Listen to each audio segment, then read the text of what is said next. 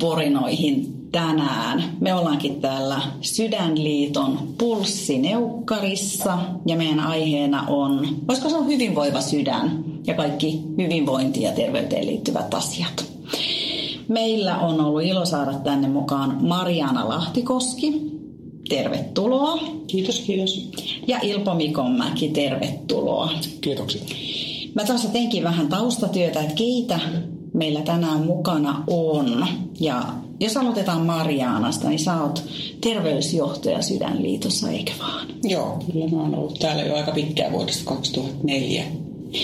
Eli voit sä lyhyesti avata, että mitä sä teet? Mitä se terveysjohtaja itse asiassa tarkoittaa? Se tarkoittaa sitä, että tehdään Sydänliitossa työtä vauvasta vaariin sen eteen, että, että suomalaiset ää, suomalaisten sydämet vois, vois paremmin. Eli lähdetään siitä, että itse asiassa hyvä, hyvä elämän, elämän sydänterveyden perusta rakentuu jo itse asiassa silloin, kun lasta odotetaan. Eli tota, meillä on toimintaa ihan tuonne äitiysneuvoloille ja, ja tota, lastenneuvoloille ja halutaan ehkäistä niitä sydän- ja verisuonisairauksia ja sitten toisaalta toisessa päässä on se tuki niille, jotka ovat sairastuneet sydänsairauksiin, eli sairastuneen tuki sekä sairastuneille että läheisille. Eli, eli koko niin kuin terveyden skaalalla, mitä Sydänliitossa toimitaan ja mun tehtävä Sydänliiton terveysjohtajana on johtaa sitä asiantuntijatyötä, mitä me tehdään sydänterveyden edistämiseksi. Et siinä se nyt on kiteytettynä. Siihen liittyy todella monenlaista toimintaa, mitä sydänyhteisössä tehdään. Ihan loistavaa. Mä luulen, että me saataisiin tästä tosiaan aika pitkä podcast aikaiseksi, mutta yrittää kiteyttää vähän näitä asioita. Mä ymmärsin, että sä oot kansanterveystieteiden dosentti, mutta sit sulla on myös urheilutaustaa, eli sä oot juossut maratoneja aika mm. niin kuin, hyvällä tasollakin, eikö vaan? Joo, kyllä mä pidin sen ihan kilpaurheilijana vielä tuossa joku aika sitten, että tota, aloitin nuorena yleisurheiluharrastuksen ja, ja tota, sitten pikkuhiljaa totesin, että mitä pidempi matka, niin sen paremmin mä pärjään. Ja, ja tota, sitten tuli juostua tuossa uran aikana ja niin tuli vähän reilu 30 maratonia. Nyt mä edellisen on juossut toistakymmentä vuotta sitten, nyt vielä mietin, että pitäisikö tällä vuosikymmenellä vielä yksi vetästä, jos vain polvet kestäisi. Eli sellainen aika pitkä urheilijaura, mutta tosiaan sitten samalla tämä, tämä ammattiura ura sitten täällä terveyden ja hyvinvoinnin saralla, että tosiaan mä oon ravitsemustieteilijä peruskoulutukseltani ja sitten mä oon väitellyt suomalaisten lihavuudesta ja sillä tavalla tämä kansanterveys tiede tai kansanterveys ylipäätään niin kuin terveyden edistäminen on, siitä on tullut sydämen asia. Kyllä, mm. kyllä. Sen verran vielä sun niin kuin meriteistä mä googlailin, että sulla on SM Kultaa 97, 99 ja 2004. Mm, joo, mm, kyllä. Onnittelut. Joo, joo, kiitos. Tota, mä parhaat ajat juoksin kyllä sitten ihan 80-luvun lopulla, mutta silloin, silloin Suomessa oli niin kova taso muuten, että, että niillä ajoilla ei silloin, silloin tota, vielä ihan Suomen kärkeen päästy. Mutta joo, kyllä näitä merittejä on. Nyt niitä on kiva muistella jälkeen. Kyllä, kyllä. Hyvä, mutta hei, sitten mennään Ilpoon. Tervetuloa sullekin. Kiitoksia. Ja sä toimit Sydänliitossa järjestösuunnittelijana, eli mitäs järjestösuunnittelija tekee? No tämmöisessä organisaatiossa on hyvin monia tehtäviä, mutta ehkä mä voisin kiteyttää sitä siihen, että meillä on henkilöjäseniä semmoinen vajaa 70 000 tällä hetkellä ja meillä on 16 maakunnissa toimivaa piiriorganisaatiota ja me tota, käytännössä tarjotaan heille erinäköistä tukea ja mun tehtäväni on suunnitella, että minkä tyyppistä tukea, että kehittää tietopalveluja täällä ja viestiä heidän kanssaan ja järjestää tapaamisia sen tyyppisiä seikkoja.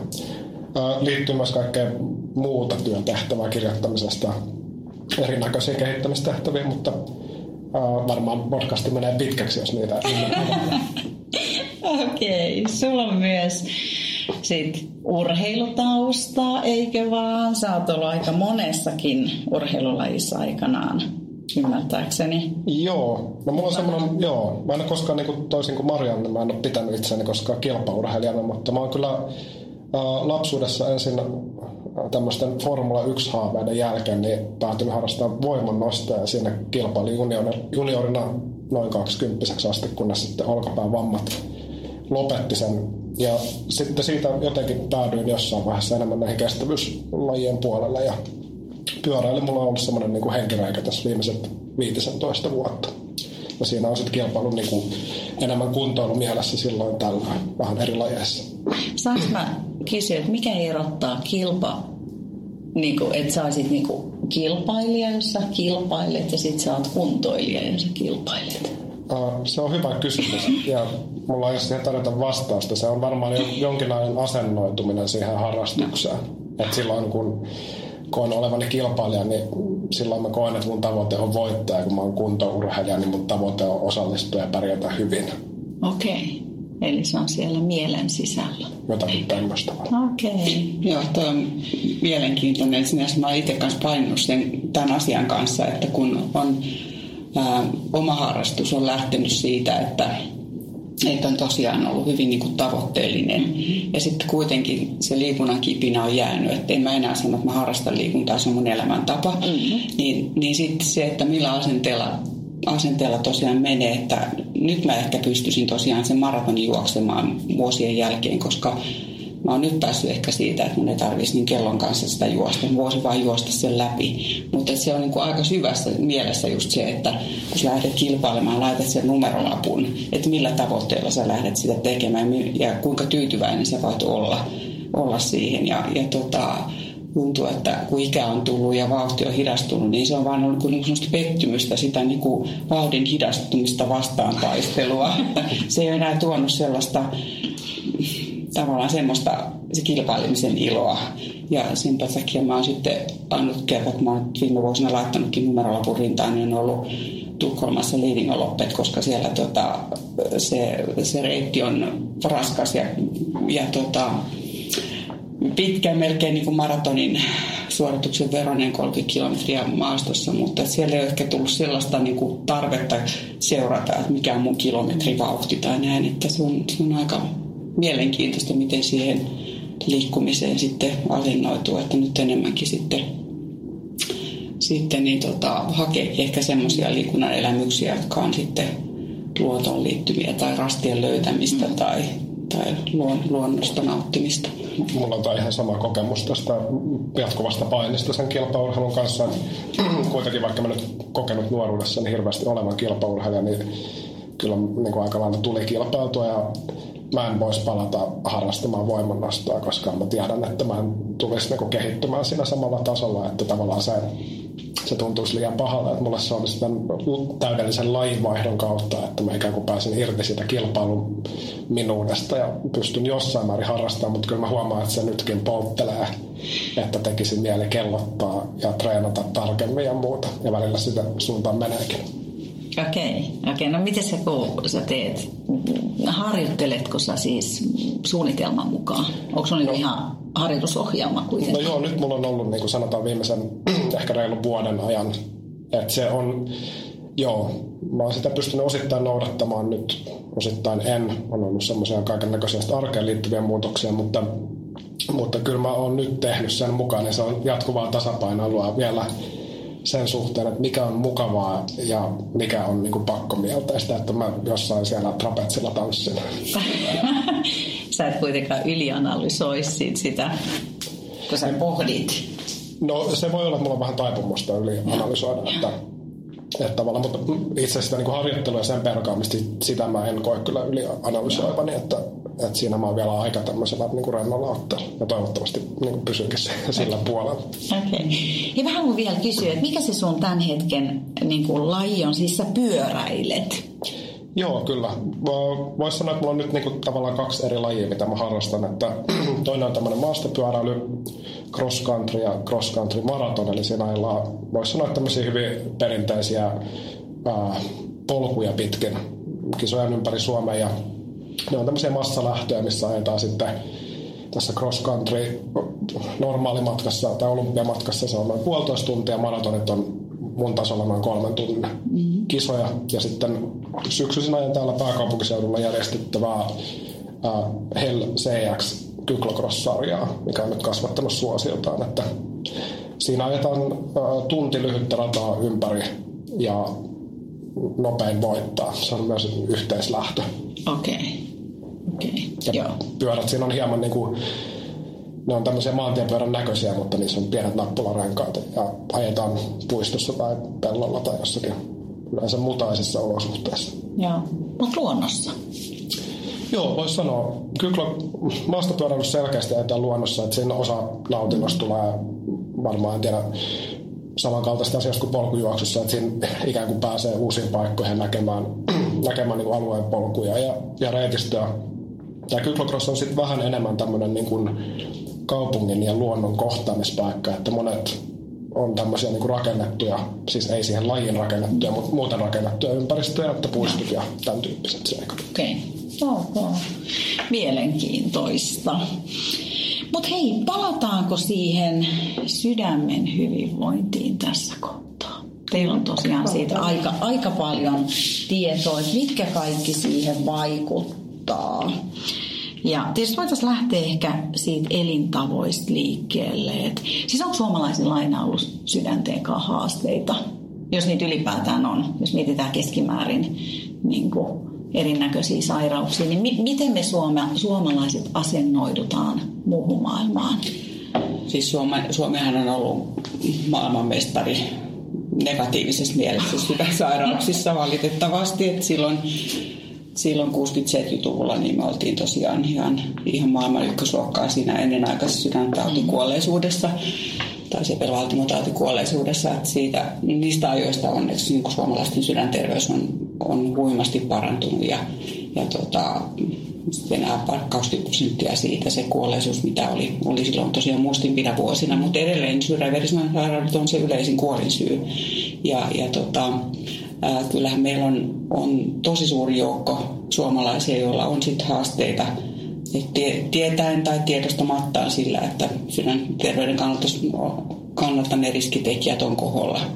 Eli tota, kyllä me edelleen edelleen sydän on, sydän on meidän tietyllä tavalla heikko kohta. Ja, ja se, mikä on hyvää sydämelle, niin tekee hyvää koko keholle. Et sillä lailla meillä olisi kyllä paljon tehtävää meidän sydäntemme hyväksi. Ja sitä, mitä sydänliitos koitetaan omalla tavallamme ihmisiä voimavarastaa siihen, että tota, kannustaa siihen, että pitäisi, pitäisi hyvää huolta itsestään ja läheisistään niin, että tota, voitaisiin paremmin. Mutta niin kuin tosiaan takavuosiin verrattuna, niin tilanne on nyt siinä mielessä paljon parempi, että, että me ollaan niin kuin onnistuttu siinä, että, että sydänsairaudet on pystytty, niitä pystytään hoitamaan paremmin ja, ja tota, sitten se, että ne, ne on onnistuttu lykkäämään niiden ilmaantuvuutta, mutta ne ei ole todellakaan hävinnyt mihinkään. Mm. Okay. No mitkä on semmoisia, jos mietitään ihan Matti Meikäläistä, niin mitkä on semmoisia ennaltaehkäiseviä keinoja? Mitä mä voin itse tehdä mun sydämen hyvin. Paljonkin se on sitä itsestään huolta pitämistä, että ne on nämä perinteiset elintavat, ravintoliikunta, tupakattomuus, mm-hmm. vain kohtuullinen alkoholin käyttö, jos ollenkaan, ja, ja tota, mielen hyvinvointi. Että kyllähän tämä, niin kuin mä sanoin, niin, niin se, mikä tekee hyvää sydämelle, tekee koko keholle. Että ne on loppujen lopuksi hyvin pieniä asioita, että, että sitä mitä mä ainakin haluaisin korostaa, on se, että, että jos haluaa pitää huolta itsestään, niin se ei ole mitään terveyden suorittamista, eikä se ole mikään harjoitusohjelma sillä lailla, että mun täytyy nyt tehdä viikko jotenkin tosi hyvin, elää tosi hyvin ja sitten, sitten tota, sitten tämä homma on niin hoidettu, vaan tämä on arjen pieniä asioita mm-hmm. omassa, omassa elämässä, mikä tota, vaikuttaa sitten siihen meidän omaan, omaan hyvinvointiin ja sitä kautta sydämen terveyteen. Sä Mä palaan siihen, kun sä sanoit, että sä teit väitöskirjan silloin lihavuudesta mm, ja tutkit joo. sitä, niin miten sä näet tänä päivän sen riskitekijänä niin sydänsairauksissa? Onhan, onhan, se, onhan se riskitekijä ehkä, ehkä ihan niin suoranaisesti äh, suoraan sydän, sy, sydän tai sepelvaltimotauti, mutta esimerkiksi tyypidiabeteksen kautta, joka taas on mm. sitten iso riskitekijä, tai vähän molemmin päin, että että tyypin 2 diabetes on, on iso riski sydän, sydänsairauksille ja, ja vastaavasti tota, toisinpäin, että niillä, joilla on, on jo sitten sepelvaltimotauti, niin heillä on taas sitten se ää, usein myös sitten tulee diabeteskin, että ää, ylipaino, lihavuus, niin se on, se on iso riskitekijä ja se mikä on niin se huoli, mihin meidän pitäisi päästä pureutumaan paremmin on se, että meidän niin kuin, huolestuttavaa, että lasten, lasten ylipaino ja lihavuus yleistyy.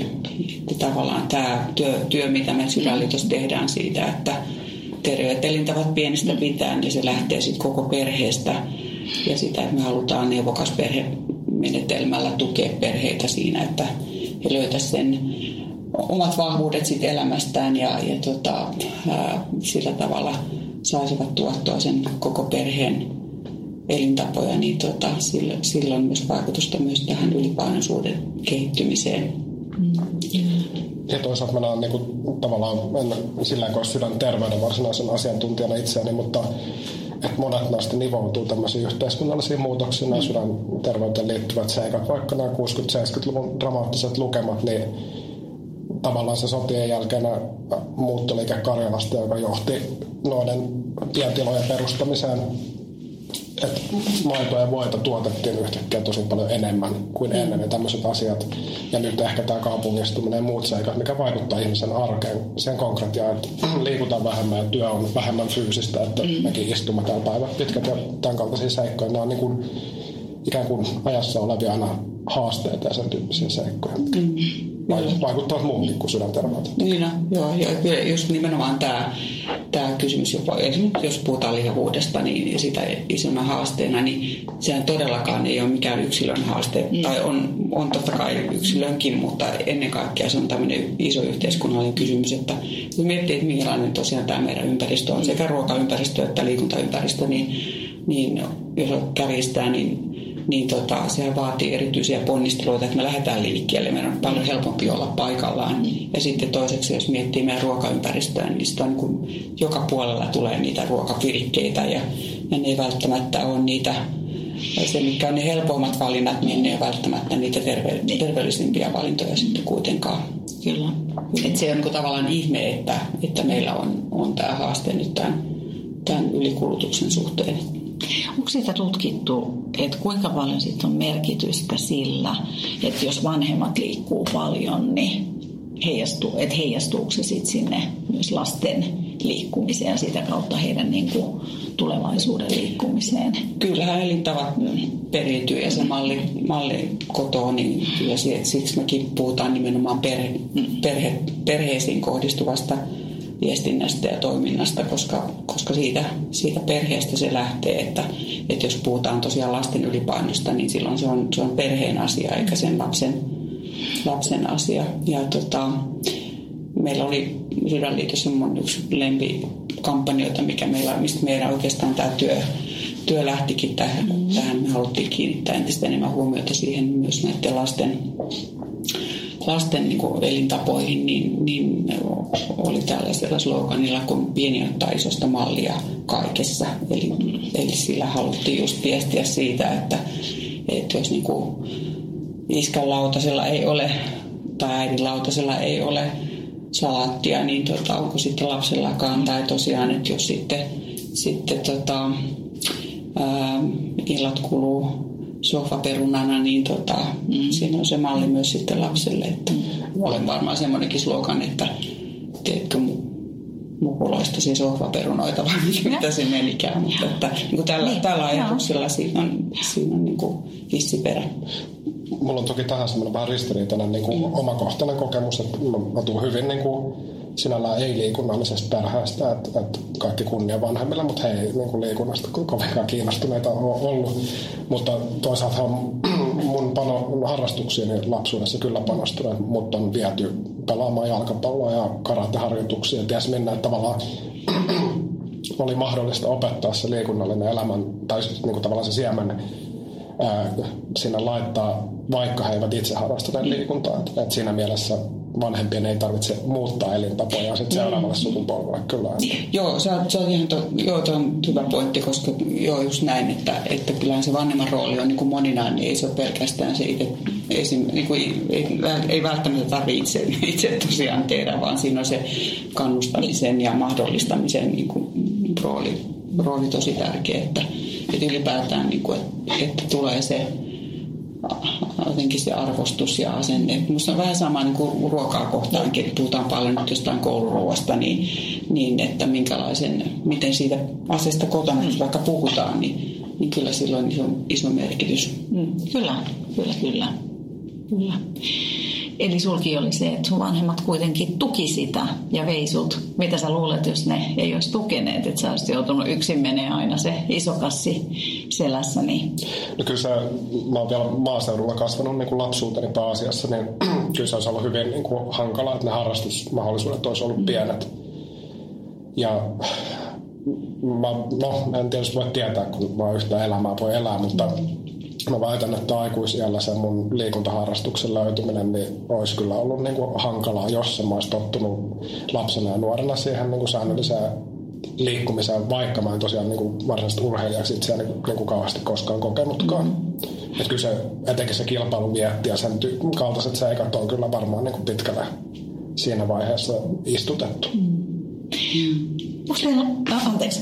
Joo, en mä tähän meisin vaan sanoa tästä tuli mieleen tästä tämä niin kuin harrastaminen sinänsä, että, että ää, sekin tietyllä tavalla voi kääntyä vähän itseensä vastaan, että se mitä, mm, että, että jos taas sitten se lapsen arki tuntuu, että nykyään siitä tehdään niin kuin vähän välillä vähän liian iso numero, että se on niin kuin semmoista harrastamista ja hyvin semmoista tavoitteellista ja, ja lasketaan, että kuinka monta harrastusta lapsella on, että että kyllä siinä arjessa saisi olla vähän väljyyttäkin, ettei se ole sitten ihan sitä, sitä harrastusrumpaa. Ja silloin helposti se minusta tuntuu, että välillä kuulee siitä, että, että sen aikuisen oma, oma liikkuminen sitten jotenkin jää syrjään, että eletään vaan sit sitä harrastusrumpaa.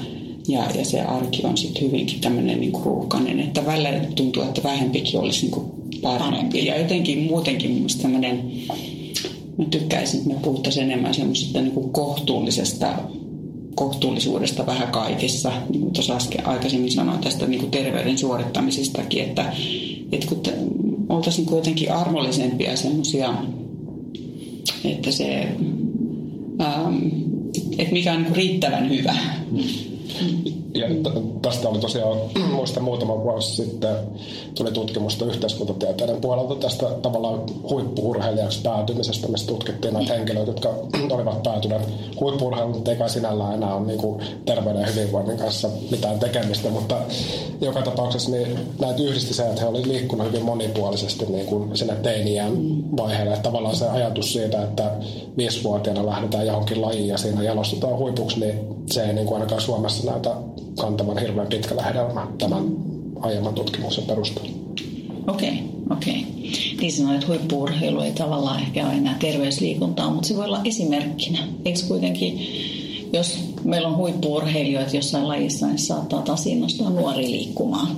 Joo, ja se, joo, se on varmasti juuri näin, että siinä on se semmoinen idolimerkitys tai mikä onkaan. Että kyllähän niitä varmaan näitä pieniä jääkiekkoilijoita taas on niin paljon ja meillä näitä keihääheittäjiä ja muuta. Et, joo, kyllä, kyllä se tota, varmasti siinä, siinä ottaa, mutta tosiaan, että ei, tai jos ajatellaan niin kuin terveyden kannalta, nyt vaikka niin kuin oma tämä mun kilpalaji, niin, niin ei todellakaan tarvitse juosta maratonia ollakseen niin kuin, tehdäkseen terveystekoja, että, että voi olla, että olisi paljon parempi kuin, kun kävisi vaikka kahden kilometrin kävelylenkillä. Et, et jotenkin ne, taas sitten jos kun tätä kilpaurheilua niin miettii ja niitä just tämmöisiä säännöllistä, hyvin tavoitteellista harjoittelua, niin, niin tota, ja puhutaan niin semmoisesta,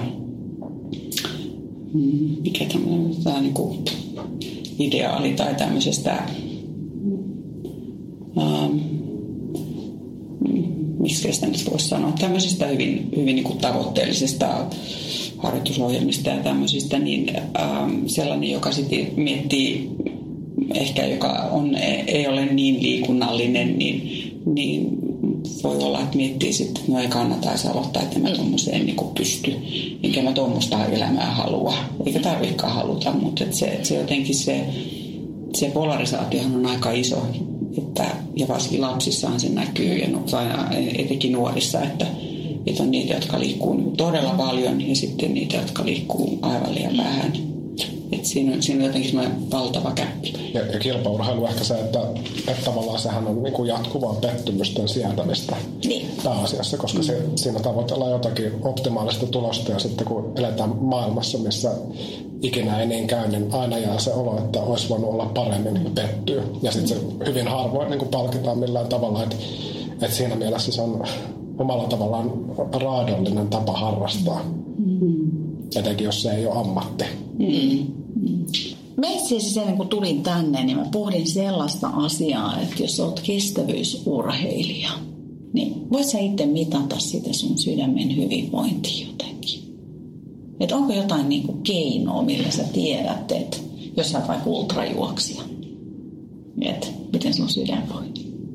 Mitään niin kuin keinoa. Itse asiassa me puhuttiin mun miehen kanssa, että mitä sä haluaisit tietää. Ja hän sanoi, että kun hän niin kokee, että hän voi hyvin ja sitten haluaa matalat sykkeet, tällainen 30 leposykkeet, niin onko se hyvä vai huono tavallaan. Niin kuin, että, että onko mitään niin kuin, keinoa? Jos halutaan oikeasti mitata sydän, miten sydän voi, niin tarvitaan ihan lääketieteellisiä tutkimuksia. Joo. Silloin tehdään rasistuskokeita ja, ja mennään tosiaan lääkärin pakeille, että silloin tutkitaan tutkitaan sydäntä. Niin, eli silloin mennään ihan sinne fysiologian puolelle. Joo.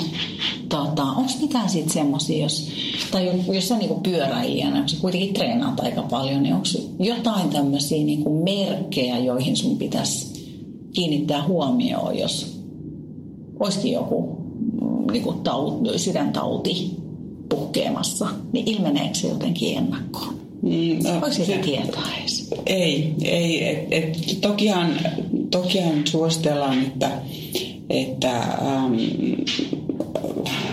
että varsinkin jos on, on jotain ähm, epäilyksiä siitä, mm-hmm. että sydäm, sydämessä saattaisi olla jotakin häiriötä, niin silloin just tämmöiset lääkärin tarkastukset on, mm, on ihan joo, paikallaan, joo. että tarkistetaan se, että siellä ei ole mitään rakenteellisia tai perimä, perinnöllisiä ähm, vikoja. Mm. Mutta kaiken kaikkiaan, jos ajattelee niin sydänterveyden mittareiden seuraamista, me puhutaan paljon siitä, että pitäisi tuntea arvonsa, että ylipäätään siis nämä riskitekijät, ää, mitä, mitä ihmiset ei välttämättä tiedosta, esimerkiksi verenpaine. Mm-hmm. Jokaisen, jokaisen kannattaisi olla tietoinen siitä, että mikä on oma verenpainetasonsa.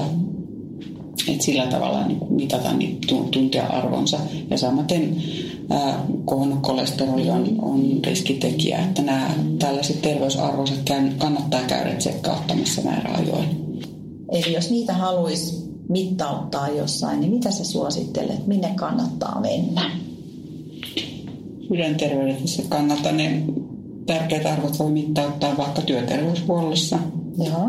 Periaatteessa terveyskeskuksessakin, mikäli sinne aikoja saa. Joo. Tuntuu vaan siltä, että että välillä on vähän haastavaa mennä mittauttaa terveyttään, eli ole sairas, mutta sekin on hyvä tietää, tietää tosiaan ne riskitekijätasonsa. Ja sitten sydänyhteisössä niin meillä on nämä 16 alueellista sydänpiiriä, joissa järjestetään tämmöisiä mittaustapahtumia, jossa, jossa voi mittauttaa verenpaineensa ja kolesterolinsa ja saada ohjausta ohjausta sitten elintapamuutokseen. Niin näitä, näitä tota, meidän Sydänliiton sivulta näitä tapa, tapahtumia voi, voi sitten bongailla.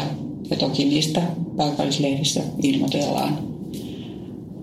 Mutta tosiaan niin ää, näitä sydänterveytensä kannalta tärkeitä arvoja, niitä ei voi tietää, ellei niitä mittaa. Ja ne on, ne on hyvä olla olla tiedossa.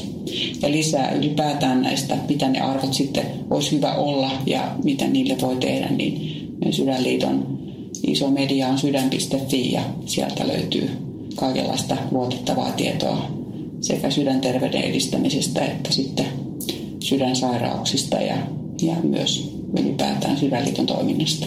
Mulle tuli se itse asiassa mieleen, että silloin kun aloin tekemään niin vähän säännöllisempää harjoittelua tuossa ehkä puolitoista vuotta sitten, niin mä konsultoin tätä meidän kardiologia tässä asiassa. Siis vähän samassa mielessä, että pitääkö mun nyt mun aina amerikkalaisissa harjoitusohjelmissa lukea, että please consult your mm. doctor ja näin.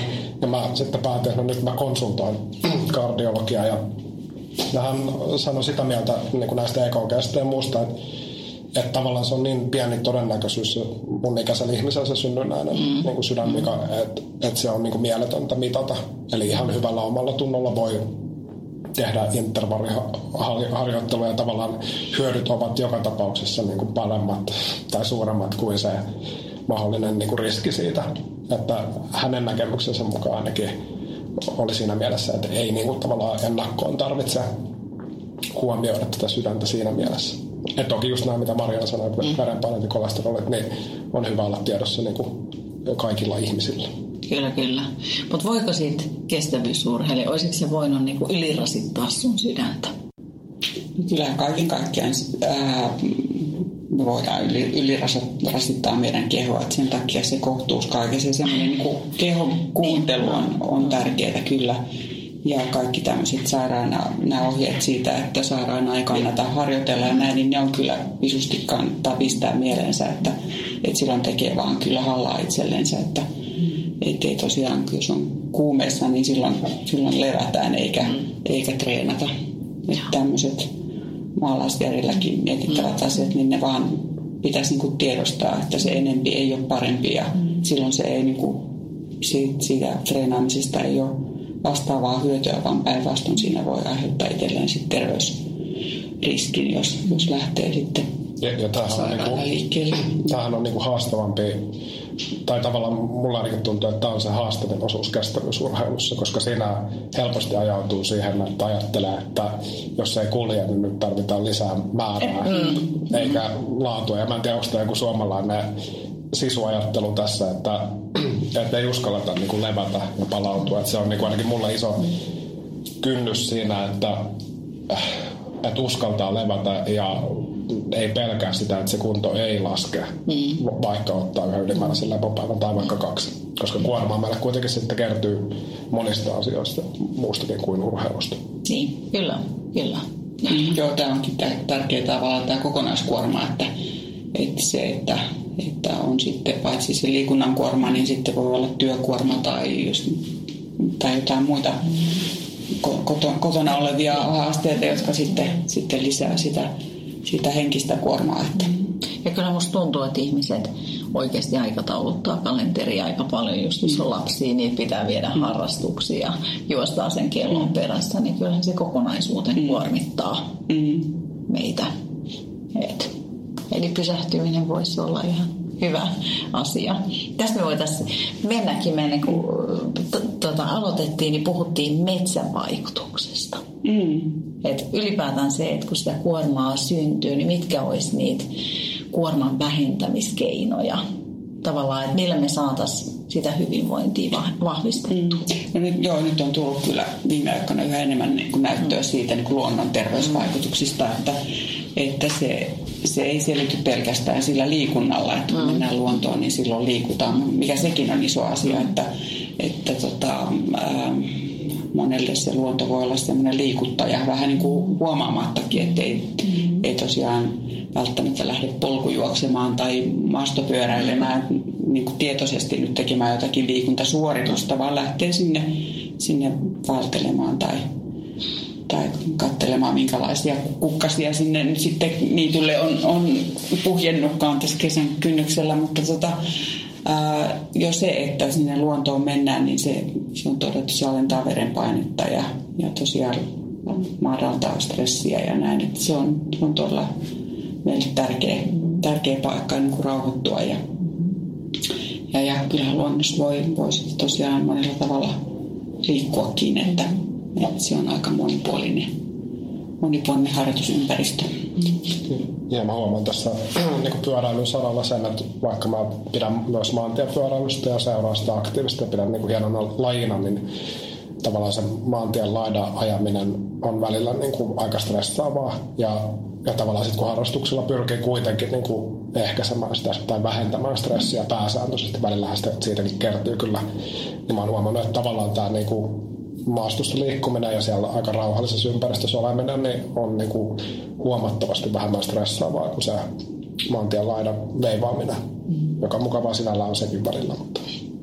Näkyykö pyöräilyssä trendit? Kun jos miettii, että polkujuoksuhan on räjähtänyt Suomessa ja toi mitä sä sanoit, mä väitän, että se luonto on yksi elementti plus se, että siellä ei ehkä suoriteta niin paljon kuin maantie maratonilla, mutta näissä pyöräilyssä no, kyllä, joo, trendiä. Kyllä siinä on selkeät niin kuin, äh, äh, tavallaan eri, eri lajien suosion nousua.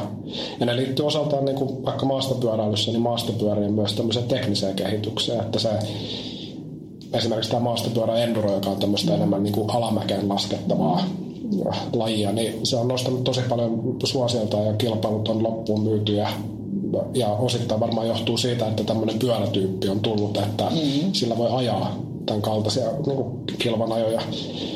Mutta kyllä joo, huomaan monessa, tietysti näihin niin kuin, tavallaan kilpailuihin sitten lopulta päätyy ehkä pieni osa siitä joukosta, joka harrastaa, mutta et selkeästi varmasti nämä niin tämmöiset läskipyörätrendit ja muut, niin on ne, siis huomaan, että enemmän ihmisiä on metsässä ajamassa kuin sanotaan 15 vuotta sitten. No näetkö sä Mariana sitten, kun sä käyt lenkillä, niin eikö sä nyt mieluummin asfaltille vai metsäpolulle? nykyisin? No kyllä nyt sekä että, mutta nykyään enemmän metsään, mutta siihen varsinainen syy on se, että mä oon aloittanut muutama vuosi sitten suunnistamisen. Mä oon löytänyt sillä uuden, mm-hmm. uuden lajin ja, ja tota, jos ajattelee sitä suosiota, niin ymmärtääkseni suunnistuksen suosio on nyt kasvanut ainakin, ainakin tuolla meillä päin, missä mä käyn suunnistamassa, niin iltarasteilla on ihan valtavasti väkeä.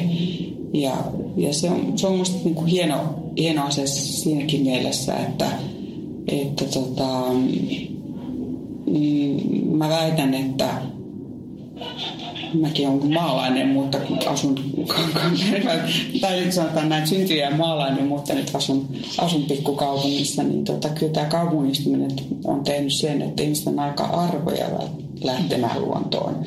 Niin tällaiset pyörä, oli ne sitten pyöräilytapahtumia tai polkujuoksua tai, tai sit sitä suunnistamista, niin mä kyllä väitän, että ne niin kuin auttaa siihen, että ihmiset rohkaistuu sitten lähtemään sinne, sinne luontoon, että on, ei, ei ole sitä pelkoa, että eksyy ja joku on vähän niin kuin miettinyt valmiiksi, että mihin, mihin kannattaa mennä. Joo, ja sen mä huomaan tavallaan niin kuin että vaikka mä oon maalla lapsuuden kasvanut, niin mä pidän kyllä niin kuin tätä Helsinkiä maastopyöräilijän ihan niin kuin paratiisina. Varmaan ehkä pätee polkujuoksuukin, että on niin kuin ihan käsittämätöntä, että mä voin kotiovelta ajaa niin kuin 100 kilometriä polkuja. Että nämä joka miehen oikeudet ja tavallaan se kaupunki, se polkuverkoston ylläpitäminen vaatii ihmisiä ja täällä on niin kuin riittävä määrä siihen, että ne polut on ja pysyy auki. Monet, että niin kuin har, harrastusmielessä tämä on, niin kuin, mä välillä nipistän itseäni, että että mä siedän vuorien puutteen sen takia, että tämä on ihan käsittämätön tämä polkuverkosto. Joo, ja sitten se, mikä mun mielestä on myös käsittämätöntä, minkä mä oon nyt tajunnut tämän suunnistusharrastukseni myötä, että kuinka itse asiassa lähellä ja vaikka missä on sitten loppujen lopuksi niitä metsiä, että ei, ei tarvitse kauaskaan mennä, mä asun, asun järven päässä, niin tota, siinä mä oon löytänyt ihan, ihan läheltä sellaisia polkuja, mitä mä en nyt mä oon nyt välillä kävelen, mutta myös juoksenkin, mutta en mä aikaisemmin niin tajunnut mennä. Nyt ei tarvitse kuin pistäytyä vähän sit kadulta syrjään, niin sieltä, sieltä löytyy se metsä ja, ja ei tarvitse kauaskaan mennä, mennä sinne metsään, niin tota, liikenteen melu häviää ihan kokonaan. Että tavallaan, tavallaan niin toivoisikin, että ihmiset rohkaistus vähän löyty retkeilemään, että että se niin retkelle voi lähteä tosiaan hyvinkin lähelle, että se ei vaadi sitä, että pitää täältä pääkaupunkiseudulta matkustaa johonkin Lappiin vaan. Mm, tai kansallispuistoon niin, edes. Edes, niin, niin, niin kyllä. Että se tosiaan se, se luonto on niin kuin Suomessa tosi lähellä. Mitä te veikkaatte, mitä sitten ihmiset pelkää? Onko se se eksyminen? Vai onko se vaan, että me ollaan niin kasvettu siitä pois luonnosta? Ja nyt me harjoitellaan sinne paluuta osaa sanoa. Niin. niin. Mäkään, mäkään tiedä. Niin, onko teillä mielipidettä tai näkemystä? Mä tiedänkin, tai ylipäätään se, mä mietin monta kertaa sitä, kuinka fiksautuneita me ollaan niin kuin tiettyihin reitteihin, että mm. et, et loppujen lopuksi ymmärtääkseni ihmiset kuitenkin pystytään aika hyvin ennustamaan, että missä me liikutaan. Ja, ja tota, muistan vuosien takaa kun omat pojat harrasti jalkapalloa. Itse oli kuitenkin omassa kaupungissa nyt juosten niin käynyt aika monessa paikassa, että sillä lailla se lähiympäristö tullut tutuksi, mutta, mutta tota, sitten kun näiden poikien harrastuksen myötä käytiin eri koulujen kentillä pelaamassa ja näin, niin, niin tota, huomasin, että on semmoisia paikkoja hyvinkin lähellä, missä ei koskaan käynyt. Et niin kuin ne tietyt reitit on, että töistä kotiin ja kauppaan ja näin, että Mä ehkä tässä korostan samaa. Mä en ole ihan varma, että pelkääksi ihmiset lopulta mennä mihinkään, mutta tavallaan se arki on helppo niin vakiinnuttaa ja se, se on omalla tavallaan se selviytymiskeino siitä, että sitä kuormaa, että jos koko ajan joutuu miettimään, että mihin menen ja mitä löydän, niin sekin niin kuin lisää stressiä. Että kyllä mä tavallaan huomaan itsekin sen, että vaikka tykkään mennä ulos, niin kyllä mulla on tosi monet vakiolenkit, mitä mä käyn ajamassa. Ja, että se, mikä on tietysti tätä helpottanut niin kuin tällä taas teknologian kannalta se, että kun on olemassa GPS-jälkeä ja laitteita ja muuta, niin että jos mä viikonloppuna haluan mennä ajamaan pitkän lenkin, niin mun ei tarvitse niin kuin käyttää sitä viidestä tunnista neljää tuntia siellä. Mä yritän etsiä, että missä voisi olla polkua, vaan tavallaan siinä mun kellossa on joku jälki. Okei, sinne on saattanut tulla jotakin taloja vähän väliin ja sen tyyppisiä juttuja, mutta että se tavallaan madaltaa sitä mun kynnystä lähteä vähän niin kuin etsiskelemään. Mutta että varmaan se on se niin kuin, tavallaan rutiinien muuttaminen on se todellinen niin kuin haaste. Tai se, että menee pois siltä ikään kuin jonkinnäköiseltä mukavuusalueelta. Mm. Eikä nyt tarkoita sitä, että hyppää pentsihyppyjä tai niin, jotakin muuta. Niin. Mm. Joo, mutta on muuten ylipäätään, jos miettii niin kuin meidän terveyttä ja hyvinvointia, niin nämä meidän tavat ja tottumukset, niin ne on kyllä hyvin pintyneitä. Että se, se että sit kun miettii, että haluaisi muuttaa jotakin, niin se ei todellakaan käy. Mm kädenkäänteessä, että ne on, ne on aikamoisia prosesseja sitten, että, että jostain, vaikka just nämä, mitä tuossa aikaisemmin lueteltiin näitä, mä luettelin näitä ravintoliikunta, lepo, mielen hyvinvointi, näitä, että et periaatteessa me monikin sanoo, että kyllähän me tiedetään, kaikki nämä tietää, että harva varmaan on sitä mieltä, että liikunta olisi jotenkin pahasta tai että se ei olisi terveellistä. Mutta tota, se, että miten sen siihen omaan rutiininsa sitten saa, niin se vaatii vaan aika, aikamoista työtä. On ja se tavallaan, tässäkin varmaan se kärsivällisyys on niinku se iso asia, että kun ne tinat on valettu ja sitten haluaa kerralla muuttaa kaiken ja mikään ei tapahdu niinku kerralla. Ja, ja ehkä sekin niinku tavallaan harhailu, että että mulle selkeästi tämä, mikä mut liikuntaa ajoi, niin oli se, että mä kiinnostuin niin pyöristä ja pyöräilystä ja koko niin kuin siitä kulttuurista. Ja sitten tuli osa mun arkea, että mä, mun on vaikea kuvitella niin, niin kuin elämääni ilman sitä. Mutta jos mä koko ajan on ikään kuin etsimään ja miettimään sopivaa lajia, niin todennäköisesti mun liikunta on aika vähäistä. Mutta mitä, onko sulla joku vinkki siitä jollekin, joka ei liiku ja ehkä ei ole löytänyt sitä omaa lajia? Et mitä siinä tilanteessa voisi tehdä? Kokeilla eri lajeja? No, mulle tulee nopeasti mieleen se, että, että kokeilisi kaikkea. Mm. Ja sietää sen, että osa ei ole kivaa. Niin. Koska mun mielestä iso osa liikunnasta ei ole mukavaa. Mm. Niin. Että, Ainakaan aluksi. Niin, ja sun taisi eksyä halussa ehkä. Ja... Mm. ja se on ihan totta, että, että asioille joutuu tietysti vähän kannattaa antaa aikaa, koska mm. joku voi olla haastava alku ja siitä voi tulla nautinnollista sitten hetken päästä mä mietin maastopyöräilyn kannalta yksi on tämä, niin kuin, mikä varmaan herättää monenlaisia tunteita, on nämä sähköpyörät mm. ja muut. Mutta mä muistan, kun mä aloitin, mä olin hirveän hinku aloittaa maastopyöräily. Mulla ei ollut minkäännäköistä kestävyys niin kuin taustaa. Ja mä menin silloin torissa tämmöisen seuran lenkillä ja tulin sieltä täristen pois hyvin huonovointisena. Että se tavallaan oli aika alkusokki siihen, että että siitä tuli oikeastaan mukavaa vasta, kun kunto kasvoi niin tietylle tasolle. Pystyi keskittymään siihen ajamiseen ja ei tarvinnut miettiä siihen, että onko syke kuinka punaisella. Niin siinä mielessä esimerkiksi tämmöinen sähköpyöräily, mä näen sen niin kuin positiivisena, että siinä pääsee paljon helpommin kiinni siihen tuntemukseen, että miltä tuntuu ajaa niin kuin maastopyörää, kun on kohtuullisessa tai hyvässä kunnossa. Mutta kyllä joo, on ainakin kaveripiirissä on muutamia tämmöisiä tapauksia, missä on rohkeasti kokeiltu kaiken näköistä ja sitten on löytynyt joku yllättäväkin laji, mikä on saattanut olla ihan lähellä se harrastuspaikka ja se on ollut hauskaa ja sitä kautta jäänyt. Tulee mieleen tältä töistä meiltä meidän uusi miekkailulahjakkuus, joka on nyt treenannut muutamia vuosia, niin ihan sattumalta kokeilevat ah. kaveriporukassa. No ehkä tässä usein niin käy niin, että sitten ne asetetut tavoitteet on on jotenkin niin taivaassa ja sitten, sitten jotenkin se odotus siitä, että niitä tuloksia tulee niin nopeasti, niin se kyllä voi lamaannuttaa. Ja, ja niin kuin just, mä allekirjoitan kyllä tuon täysin, että, että jos sitä mukaan kun kunto kasvaa, niin sit se mukavuus siitä tulee, että, että jotenkin itsellä oli se, että kun oli aina ollut, se lapsuudesta asti on ollut harrastanut sitä juoksemista ja sillä on ollut kuitenkin kohtuu hyvä kuntoinen, kuntoinen niin kuin läpi vuosien, niin ei oikein ymmärtänytkään sitä, kun joku sanoo, että juokseminen on kamalaa ja se on mm. kivaa. Mutta kyllä sitten kun ensimmäisen raskauden jälkeen niin kuin lähti sitten uudestaan niin kuin hakemaan sitä kuntoa, niin tajusi, että no itse asiassa joo, eihän tämä kovin kiva olekaan, kun, kun tuota kunto on heikko. Että et tavallaan, tavallaan se semmoinen, siinäkin se armollisuus ja semmoinen, niin kuin ne pienet askeleet, niin kyllä se, se, siinä se juju on, että, että siitä niin kuin ajan kanssa sitten, sitten tulee aina vaan, niin kuin se palkitsee, kun niitä tulee niitä onnistumisen elämyksiä, niitä hyviä, hyviä kokemuksia. Oi, ja toinen, mikä mulle tulee ehkä mieleen tässä, että joillakin ihmisillä saattaa tämmöiset tapahtumat motivoida. Mä, mä kuulun näihin tähän joukkoon, mm. että ne ikään kuin kannustaa tekemään. Ja, ja mulla oli aikanaan kesti aika kauan ennen kuin mä menin ensimmäiseen tapahtumaan, koska mulla oli tämmöinen ajatus, että jos menee edes kuntotapahtumaan, niin sitten pitää kyllä niin kuin pärjätä tai ajaa hyvin. Mm. Ja se on täysin niin kuin järjetön ajatus, koska ennen kuin ajan niin ei voi tietää yhtään, miten se menee ja ketään ei kiinnosta, että kuinka hyvin se menee.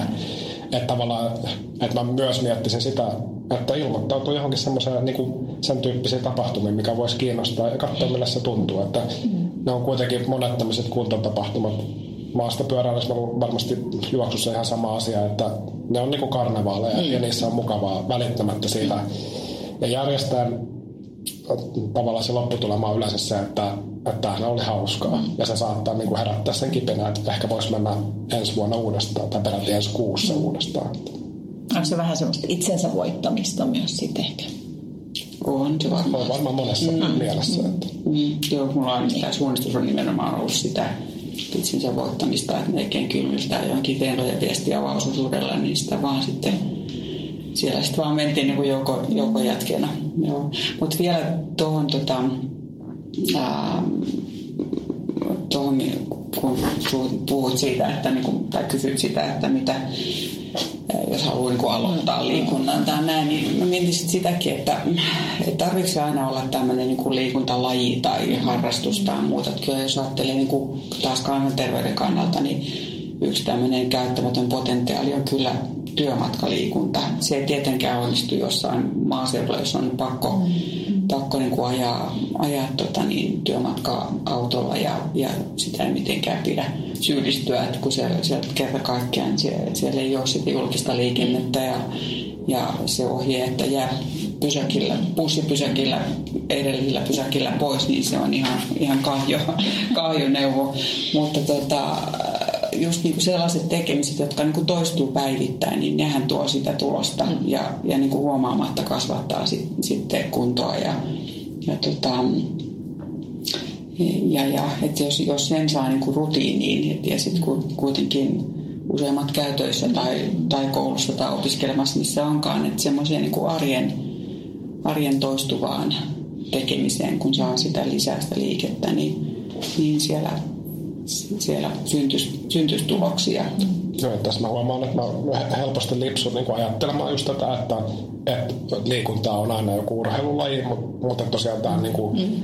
käveleminen, että kävelee edes vähän joskus, niin sekin voi tavallaan olla tosi paljon. Ja, ja myös nämä niin kuin meidän tavallaan poliittiset ratkaisut, että kuinka paljon meillä on uimahalleja, missä ne on, ja nyt nämä lähiliikuntapaikkojen kasvaminen ja muu, että se, on, se liikkuminen on edullista ja se on lähellä ja sen saa jotenkin osaksi arkea, niin nehän on oikeasti niitä kansanterveyden kannalta niin merkittäviä seikkoja. Mm. Että sitten tämmöinen urheiluharrastaminen on sitten bonusta siihen päälle ja se ihmisillä aiheuttaa kyllä varmasti hyviä kokemuksia, mutta isossa mittakaavassa se on kuitenkin sitten niinku omalla tavallaan marginaalista. Mm. Niin, joo, että just vaikka just sitä on sitten yhteiskunta, yhdyskuntasuunnittelu, mikä onkaan, niin tehdäänkö se niin kuin autoilijoiden ehdolla, ehdolla vai kävelijöiden ja pyöräilijöiden ehdolla, että, että onko vaikka lasten kanssa niin kuin helppo lähteä, lähteä tota, ähm, pyörä harjoittelemaan vaikka pyörällä ajoon, niin tota, se riippuu hyvin paljon siitä ympäristöstä, että kuinka houkutteleva se on ja miltä se, miltä se tuntuu. Varmaan se turvallisuuskysymys mm. myöskin, että on pyöräteitä, että ei tarvitse lapsia viedä mm. sinne ison tien varteen, missä voi ehkä autot mm. aiheuttaa sitten kolareita. Joo, joo. Ja tuosta turvallisuudesta mä oon pakko nyt sanoa, niin tämä on myös tämmöinen, tämä lasten kuljettaminen semmoinen, jota mä aina niin välillä mietin, että minkälaisia karhunpalveluksia me vanhemmat voidaan sitten tehdä, kun opetetaan lapsi siihen, että kuljetetaan paikasta toiseen. Ja siinäkin on taas, että välillä se on ihan ainut vaihtoehto, mm, mm. mutta, mutta tota, monta kertaa sille olisi myös toinen vaihtoehto. Ja just kun sä sanoit tästä turvallisuudesta, niin, niin, niin jää miettimään, että, että onko se, että vanhemmat kuskaa niitä lapsia vaikka johonkin päiväkotiin kouluun, niin, niin osatekijä sillä, että koetaan sitä turvattomuutta, koska liikennettä on niin paljon, että jos sitten, sitten olisikin olisikin tota enemmän sitä kävelyä ja pyöräilyä sinne kouluun ja ne autot olisi autoja olisi vähemmän sen takia, kun niitä ei, lapsia ei kuljetettaisi, niin, niin. se on vähän tämmöinen munakana-ilmiö. Kyllä, kyllä, kyllä. Ja mä haluaisin vielä vähän loppuun, tämä on mielenkiintoista aihetta ollut koko ajan, niin palata näihin riskitekijöihin.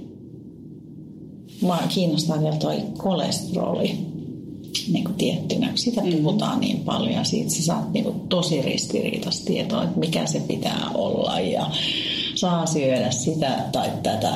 Niin kyllähän maalikon mieli helposti menee vähän sekaisin. Että mm. onko se kohonnut kolesteroli nyt hyvästä vai huonosta, niin mikä teidän näkemys on? No siis näkemys siis ihan Tai fakta. fakta. Hyvä fakta. Tässä, tässä puhutaan kyllä fakta niin niin, niin äh, tämä ei ole tosiaan mikään mielipidekysymys, mm. että kyllä se on ihan, ihan tota, fakta, että kolesteroli on yksi iso riskitekijä sydänverisuonisairauksille. Tosin puhutaan paljon siitä, että, että ei, ei pidä tuijottaa sitä yhtä riskitekijää, mm. että arvioidaan sitten verenpainetta ja mm-hmm. vyötärön ympärystä ja, ja tuota, tosiaan kolesterolitasoja, mutta kyllä meillä on, meidän kansallinen suositus on se, että, että tota, ää, tavoitearvo on on kokonaiskolesteroli alle 5 millimoolia litrassa ja se on semmoinen yksi näitä kun aikaisemmin viittasin siihen tunnearvoihin, niin, niin todella kannattaisi tietää omat kolesteroliarvonsa, ne voi mittauttaa.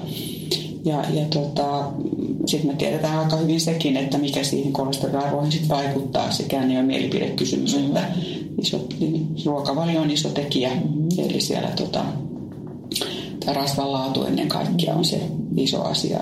Eli, eli tota, meidän ravitsemusuositusten mukaan niin, niin tota, ää, pehmeät rasvat on ne, mitä, mitä kannattaisi harrastaa kovien sijasta. Eli, eli kasviöljyt ja ää, niistä valmistetut levitteet ja, ja tota, taas vastaavasti sit se kova rasvan välttäminen. Eli, eli tota, maito ja eläinperäiset rasvat on niitä haitallisempia. Kalaa suositellaan käytettäväksi ja ja tuota, kuitu on yksi tekijä, mikä vaikuttaa. Eli paljon kasviksia. Se on se hyvä uutinen, että niitä saa syödä ja pitää syödä niin paljon kuin vaan, vaan sielu sietää. Eli tuota, monen, monipuolisesti erilaisia kasviksia ja kuitua sitten täysin hyvä viljasta. Se, mikä ei vaikuta niinkään kolesteroliin, mutta sitten taas verenpaineeseen, niin sitten yksi nämä ravintotekijöistä, mikä meillä on vähän rempallaan, tai aika paljonkin rempallaan, on suolan saanti. Et se, on, se on myös näitä sydän, verison sairauksien kannalta merkittävä asia, että kannattaa sitten sit myös tarkkailla sitä suolan saantiaan ja, ja tota, se, ettei tarvitse laskemaan mitään milligrammoja, niin tota, siihen meillä on helppo menetelmä, että kaupasta kun pongaa sydänmerkkituotteita, niin niissä on jo valmiiksi mietittynä, että niissä, niissä tuotteissa niin omassa tuoteryhmässä rasvan laatu ja määrä ja suolan määrä on, on tota parempi valinta.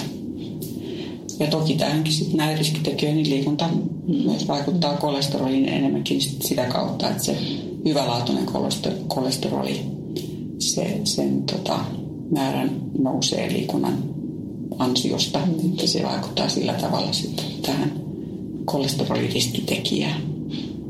Turhauttaako teitä se, koska no meistä tänä päivänä on kuitenkin tosi paljon näitä trendivirtauksia että just välillä puhutaan, mitä rasvaa saa syödä, ja ne ei kuitenkaan oikeasti perustu faktaan. Mm.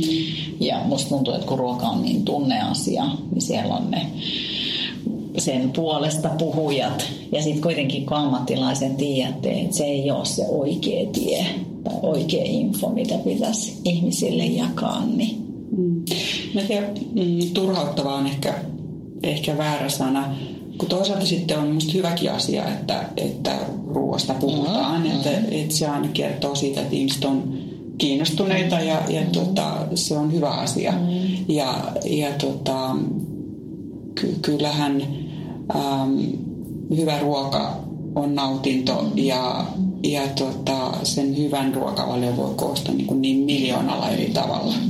Että sillä lailla mm, se, että me puhutaan jostain tietystä tiukoista ruokavalioista, niin, niin se on ehkä semmoista surullista, että ihmiset niin kuin rajoittaa turhaankin ja, ja tekee, tekee sit syömisestä kauhean vaikein, kun mm. syöminen on iloinen asia ja, ja tota, siinä on ihan hurjan paljon positiivista. Mm. Ja se, että me halutaan viestiä siitä, että, että tota, vaikka nyt just kasviksia, että niin, ne on niin kuin maukkaita ja hyviä ja, ja millä voi herkutella mm. marjoilla ja hedelmillä ja, ja monenlaisilla kasviksilla. Mm. Että sillä lailla sieltä saa niin paljon semmoista positiivista. Ja, sama, ja samalla se on myös iso ilmastoteko, että se edistää myös tätä kestävää kehitystä. Että, että sillä lailla tämä tämmöinen, tämmöinen hyvin niin kuin,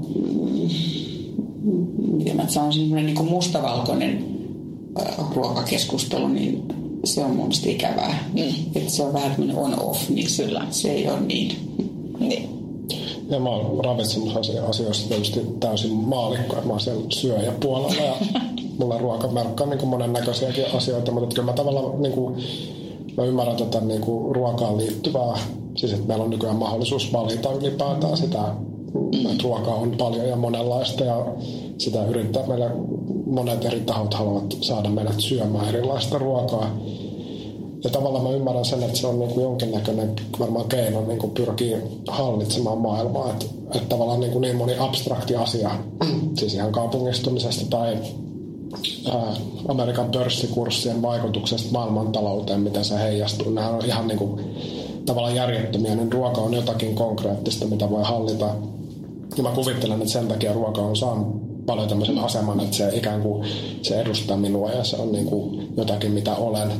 Ja mua ei, sinällään, mua ei, henkilökohtaisesti mua ei niin kuin ahdistu millään tavalla, miten ihmiset syövät, mutta toki mä mietin sitä, että, ää, että mitä sen, mitä ravitsemustieteestä ymmärrän, niin että kun suuri näyttö on näitä kolesteroliseikkoja kohtaan ja muuta, niin, niin tavallaan tässä on varmaan kyse myös monenlaisista niin kuin kritiikistä meidän yhteiskuntaa niin. kohtaan, että auktoriteetteja kyseenalaistetaan ja se, sen kaltaisia seikkoja ei ikään kuin kansalliset suositukset jossain ovat niin kuin paha asia ja, ja tämän tyyppisiä juttuja. Että ymmärrän hyvin niin kuin tavallaan, että miksi ruoka on niin monimutkainen asia, että kun se ei ole vain ravintoa. Niin, mm. joo, juuri näin joo. Ja sitten, sitten se, että mm, jotenkin tuntuu, että välillä niin kuin halutaan vähän väärinkin tulkilla jotain ravitsemussuosituksia, ikään kuin ne jotenkin määräisi, mitä pitää syödä, vaan se, nehän on oikeasti todella sallivat. Kyllä. Että, että siellä on, siellä on, ne on niin kuin suuntaviivat ja, ja niin kuin mä sanoin, niin siellä on niin kuin, että mitä se, mitä se kunkin ruokalautasella ta- tarkoittaa, niin se voi olla niin kuin todella niin kuin monenlaista, että sinne, sinne maaliin pääsee niin kuin valtavan monella tavalla. Ja siinäkin semmoista to, toivoisi semmoista niin kuin kohtuullisuutta ja sallivuutta ja tällaista, että se, se, se ei ole niin kuin syöminen ja ravitsemussuositukset ei todellakaan ole kieltoja, vaan, vaan on enemmänkin niin kuin kehotuksia syödä jotakin enemmän kuin ehkä jotakin toista. Että kysymys on niistä valinnoista ja, ja kenenkään ruokavalio ei ole eikä pidä olla mitenkään täydellinen, vaan se on, se on tämmöinen, johon mahtuu kaikenlaista. Mä usein sanon sitä, että hyvä ruokavalio mahtuu ruisleivät ja salaatilehdet siinä, missä suklaat ja täytekakutkin, mutta näitä kahta ensimmäistä vaan kannattaa syödä ehkä useammin ja säännöllisemmin kuin sitten, sitten näitä jälkimmäisiä. Kysymys on niin semmoisesta niin kohtuudesta ja suhteellisuudesta, mutta se, se jotenkin välillä tuntuu, että ihmiseltä kuin hämärtyy, että, Ja, ja sitten nostetaan niin kuin tikunnokkaan jotain yksittäisiä asioita ja ajatellaan, että joku yksi suoka-aine tekisi niin kuin meidät autuaiksi ja terveiksi. Juuri näin. Et, et se, se on ehkä myös tätä, tätä uutisointiakin, että sitten uutisoidaan niitä jotain yksittäisiä tutkimustuloksia, jossa nyt viimeis, mikä nyt mulle tulee mieleen, niin juurihan tässä puhuttiin jostain mustikan terveysvaikutuksista, että, että kuinka se alensi, alensi diabetesriskiä. Joo, varmasti mustikat on ihan hyviä, mutta siinä missä, missä mansikat ja mustaherukat ja muut, että se kysymys siitä, mikä kasvis nyt on terveellisin tai mikä on epäterveellisin, niin ne on, ne on ihan vääriä kysymyksiä, koska ei niitä kannata verrata keskenään. Niin. Ja voisi tosiaan käydä näin, että sitten kun uutisoidaan noin, niin monet ajattelee, että sitten mä syön mustikkaa, niin se toimii. Mm. Ja unohtaa ne kaikki muut seikat, jotka ehkä on taas huonoja. Mm. Et, en tiedä. Mm. Kyllä varmaan mua, mä haluan helppoja ratkaisuja elämään, niin kyllä maakin lohduttaa, jos tulee mustikka uutinen, että mustikkaa ja tulla tyytyväisenä. Just niin. Mm. niin, aivan vähän siis tuosta valkoista ma- maailmaa välillä. Hyvä. Hei, tähän loppuun voitaisiin vielä tota, heittää muutama vinkki tai haaste meidän kuulijoille, että miten he voisivat parantaa sitä omaa hyvinvointiaan. Tuleeko jotain viime hetken ajatuksia? Kun mä ajattelin ainakin, että haasteen voisi olla se, että lähtee tutkimaan vähän niitä uusia reittejä. Koska mä huomaan, että mä itse kyllä jumiudun helposti samoille reiteille. Niin jos tässä on ihan haasteita heittää, niin kyllä joo, tämä oli hyvä tämä uusia reittejä, mutta et, kyllä mä myös tämmöisen niin kuin kohtuullisuuden haasteen heittäisin, että, että kokeilee niin kuin olla armollinen itsellään. Mm. Ja sitten tosiaan käy kerran tai pari eksymässä jonnekin, niin oli se sitten lajista tai polusta tai muusta kyse, niin ei se yleensä kauhean huonoakaan ihmiselle tehdä. Joo, no mä kanssa komppaan, komppaan tätä, että, että jotenkin että suoritettaisiin vähemmän ja ja tota, ää, miten mä sanoisin, suositetaan vähemmän ja, ja tota, kuunnella itseämme vähän, vähän enemmän. Mm. Semmoinen, se hyvä on, voi löytyäkin siitä, että tekee vähemmän, yrittää vähemmän. Ehkä se on jotain, jotain tämmöistä. Mä voisin kuvitella, että tämä kuulijakunta on semmoista, joka, joka mm, ehkä voi sortua semmoiseen ylisuorittamiseen kuitenkin. Ja terveyttä ei pidä suorittaa todellakaan. Se on meidän niitä tekoja joka päivä. Mm. Hyvin pieniä asioita. Miten entinen kilpaurheilija, nykyinen vanhempi kilpaurheilija mm. päätyy suosittelemaan, että ei kannata liikkua niin paljon? tai mm. ihan niin kuin ajateltiin varmaan. Mm. Joo, en mä tiedä, siis se on, kun mä ajattelin, että ne, jotka niin kuin, ää, se ryhmä, suomalaisia, jotka hyötyy eniten liikunnasta, on niitä, jotka liikkuu nyt ihan liian niin, vähän. Kyllä. Ja he ei, he ei niin kuin hyödy siitä, että me tota, mainostetaan jotain maratonsuorituksia tai tämmöistä, vaan, vaan se, voi olla, se voi olla todella niin kuin arvokkaan pientä, että niin löytäisi tavallaan sen, että se niin kuin yhdenkin portaan nouseminen, niin tuota, se on se on vielä aina niin kuin eteenpäin. Että kyllä niin kuin, ja varsinkin painohallinnan kannalta, niin, niin se fakta on vaan niin, että joka askel kannattaa ottaa. Kyllä. Hyvä. Mä kiitän tässä kohtaa loistavasta keskustelusta Ilpo ja Mariana.